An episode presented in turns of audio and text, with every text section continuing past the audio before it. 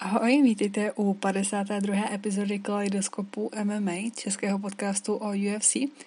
Já jsem Zuzka a myslím si, že tentokrát se dohodneme na tom, že výsledky minulého turnaje Luis versus Olejník už jsou promlčené a rychle se posuneme dopředu. Protože každý den se něco děje a když říkám, že se něco děje, tak tím mám na mysli především to, že se ruší zápasy, že se Magomed Šaripov neutká s Jerem Rodriguezem, jsem už říkala minule. Teďka už je jasné, že se 29. srpna neutká na turnaji ani s nikým jiným a na jeho první pětikolový zápas si tak budeme muset ještě počkat. Joel Romero nenastoupí proti Holovi. Ion Kytelaba měl pozitivní test na koronavirus a v sobotu s Ankalajevem samozřejmě také nebude zápasit. I kdyby si teďka třeba začal snažit dokázat, že to jenom hrál. No a Luke Rockhold se rozhodl, že ještě kariéru končit nebude, abych tam do této černé kroniky MMA zápasu přidala nějakou bezvýznamnou pozitivní zprávu. Bohužel jsem neměla dostatek času si připravit podklady ani na ten minulý turnaj, přestože výsledky bych tu asi přečíst mohla, ale věřím, že koho ty zápasy zajímaly, tak už si zjistili, jak dopadly. A neměla jsem bohužel ani čas se připravit na všechny zápasy sobotní karty, takže se v tomhle dnešním díle zaměřím jen na hlavní kartu UFC 252, která začíná tenhle víkend v noci ze soboty na neděli, jako vždycky. Zase tradičně ve 4 hodiny ráno v neděli a můžete hlavní kartu sledovat v přenosu Nova Sport 2. Eh, předtím se na Fight Passu, nebo pro Čechy na Fight Passu představí 12 zápasníků, mezi nimi třeba TJ Brown, Herbert Burns, mladší brácha Gilberta, o kterém jsem tady už také mnohokrát mluvila, a nebo třeba bývalá šampionka Invicty Virna Jendy Rouba. Ale teď teda k té hlavní kartě. Tu podle současného rozpisu otevře souboj veteránů v lehké váze mezi Jimem Millerem a Vincem Pichelem. Jim Miller nastupuje do svého 36. zápasu UFC, čímž překoná rekord Donalda Cerroneho v počtu startů v organizaci – Mimochodem od zápasu s Conorem jsme o kovbojovi snad vůbec neslyšeli, zajímalo by mě, jak se má. Jo, letos to pro Millera bude už třetí zápas. V únoru prohrál na body se Scottem Holtzmanem, kterého jsme viděli v akci v sobotu a v červnu pak v prvním kole nasadil páku na ruku Rooseveltu Robertsovi. Vince Pichel má za sebou účast v Ultimate Fight Drew 15. sérii, kde ve finále prohrál s vítězem Alem Ayakintou a následně prohrál i s Chabilovem, ale od roku 2014 má za sebou šest zápasů, ve kterých prohrál pouze jednou s Gregorem Gillespiem, který také od vlastně zápasu s Kevinem Lee je nezvěstný. Zajímavé.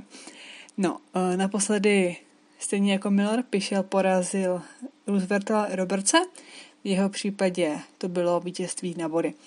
Na straně Millera v tomhle zápase budou především zkušenosti, nejenom, že má za sebou rekordní počet zápasů v UFC, ale v kariéře má za sebou už 47 profi zápasů se skóre 32-14 a jeden no contest, zatímco Pichel má pouze 14 se skóre 12-2. Na první pohled možná nenápadný, ale rozhodně zajímavý bude souboj v Bantamu mezi Johnem Docnem a Merabem Dvališvilem, Docna, docna jsme mohli vidět na UFC v Praze proti Piotru Janovi, současnému šampionovi bantamové váhy, kde Docen sice neuspěl, ale o rok později překvapil mnoho fanoušků, včetně mě teda, když ukončil Nathaniela Wooda, jednoho z největších britských talentů současnosti. Teď proti němu pojede rozjetá mašina v Gruzícovi Dvališvilimu, který si sice plete Česko se Slovenskem, ale za to je to stroj na takedowny. V posledním zápase jich Lopézovi, jak se říká u nás, doručil hned 13 a to je, myslím, rekord v zápase na tři kola napříč všemi váhami v UFC. Merab má teď sérii čtyř výher v řadě. První dva zápasy v UFC sice prohrál, ale Byly to hodně těsné zápasy, které mohly klidně skončit vítězně i pro něj a jeho tým rád říká, že vlastně Merab je UFC 6-0, nebo má skóre 6-0. Docen pro něj bude bez pochyby největší dosavadní test v kariéře a kdyby uspěl, tak by rád vyzval Shona O'Malleyho, o kterém bude řeč za chvilku. A ještě doplním k Dvališvilimu, že on je jeden z hlavních tréninkových partnerů Aljamaina Sterlinga, který, přestože se mu nechtělo moc do karantény, tak se nakonec rozhodl, že Merába podpoří a bude v sobotu v jeho rohu. Než se ale dostaneme k O'Malleymu, tak nejprve se přesuneme do těžké váhy, kdy se Junior dos Santos utká v malé kleci v UFC Apexu s Jerzino Rozenstrukem. To, že se Jerzino jmenuje podle toho fotbalisty brazilského, který hrál s Pelem a dal Československu ve skupině mistrovství světa ve fotbale dva góly. Už myslím všichni víte, protože už jsem to říkala několikrát. Takže se pojďme spíš zaměřit na jeho jako, na něj jako na zápasníka. Rosenstruch je jednoznačně jedna z největších osobností, co se dostali do podvědomí fanoušků v loňském roce a po výhře nad Overeemem, ať byla hodně kontroverzní, tak si řekl o nejtěžší možné sousto, co v tu chvíli mohl a jak už to bývá, přání se mu splnilo. Nicméně Francis Ngannou udělal s Biggie Boyem krátký proces a vyhrál knockoutem po 20 vteřinách což bylo pro Rosenstruka po deseti vítězstvích první porážka v kariéře. Zkušenosti s programy má určitě i JDS, bývalý šampion těžké váhy, který po prohře s Miocičem měl už hezky našlápnuto k další titulové šanci, když nazbíral tři výhry v řadě, nicméně loni, podobně jako Biggie Boy, narazil na zaď v podobě Francisa Nganu a letos v lednu ho ukončil i Curtis Blades. Tohle rozhodně asi nebude zápas o dalšího vyzývatele šampiona, ale těžká váha v malé kleci určitě přinese skvělou podívanou a vítěz by jednoduše mohl pomýšlet na odvetu s Francisem. Zajímavostí je určitě to, že Dos Santos i Rosenstruck trénují v American Top týmu, nicméně každý tam má svůj vlastní kemp a nepřipravují se spolu. Zajímavostí další takovou je, že Dos Santos prohlásil, že by do polotěžké váhy zhubl jenom kvůli jednomu zápasu, a to je zápas s Johnem Jonesem. A pak ještě jedním dechem dodal, že přece Jones mluví o tom, že přijde do těžké váhy, tak by se mohli rovnou utkat v ní. Každopádně o možném přestupu do Santose do nižší váhy se dlouho diskutovalo, protože v posledních měsících hodně zhubl a na těžkou váhu vypadá možná až trochu přehnaně hubeně. Hlavně, když si ho porovnáme třeba s Derekem Lewisem, který, to jsem neříkala, protože jsem tu minulou kartu vynechala, ale on, Derek Lewis, prohlásil, že by chtěl před dalším zápasem ještě zhupnout nějaké to kilo. Tak uvidíme, jak to nakonec dopadne. Hlavní předzápas bude v bantamové váze a představí se v něm již zmiňovaný Sean O'Malley, neporažený zápasník se skore 12-0, který se do UFC dostal výhrou na Contender Series.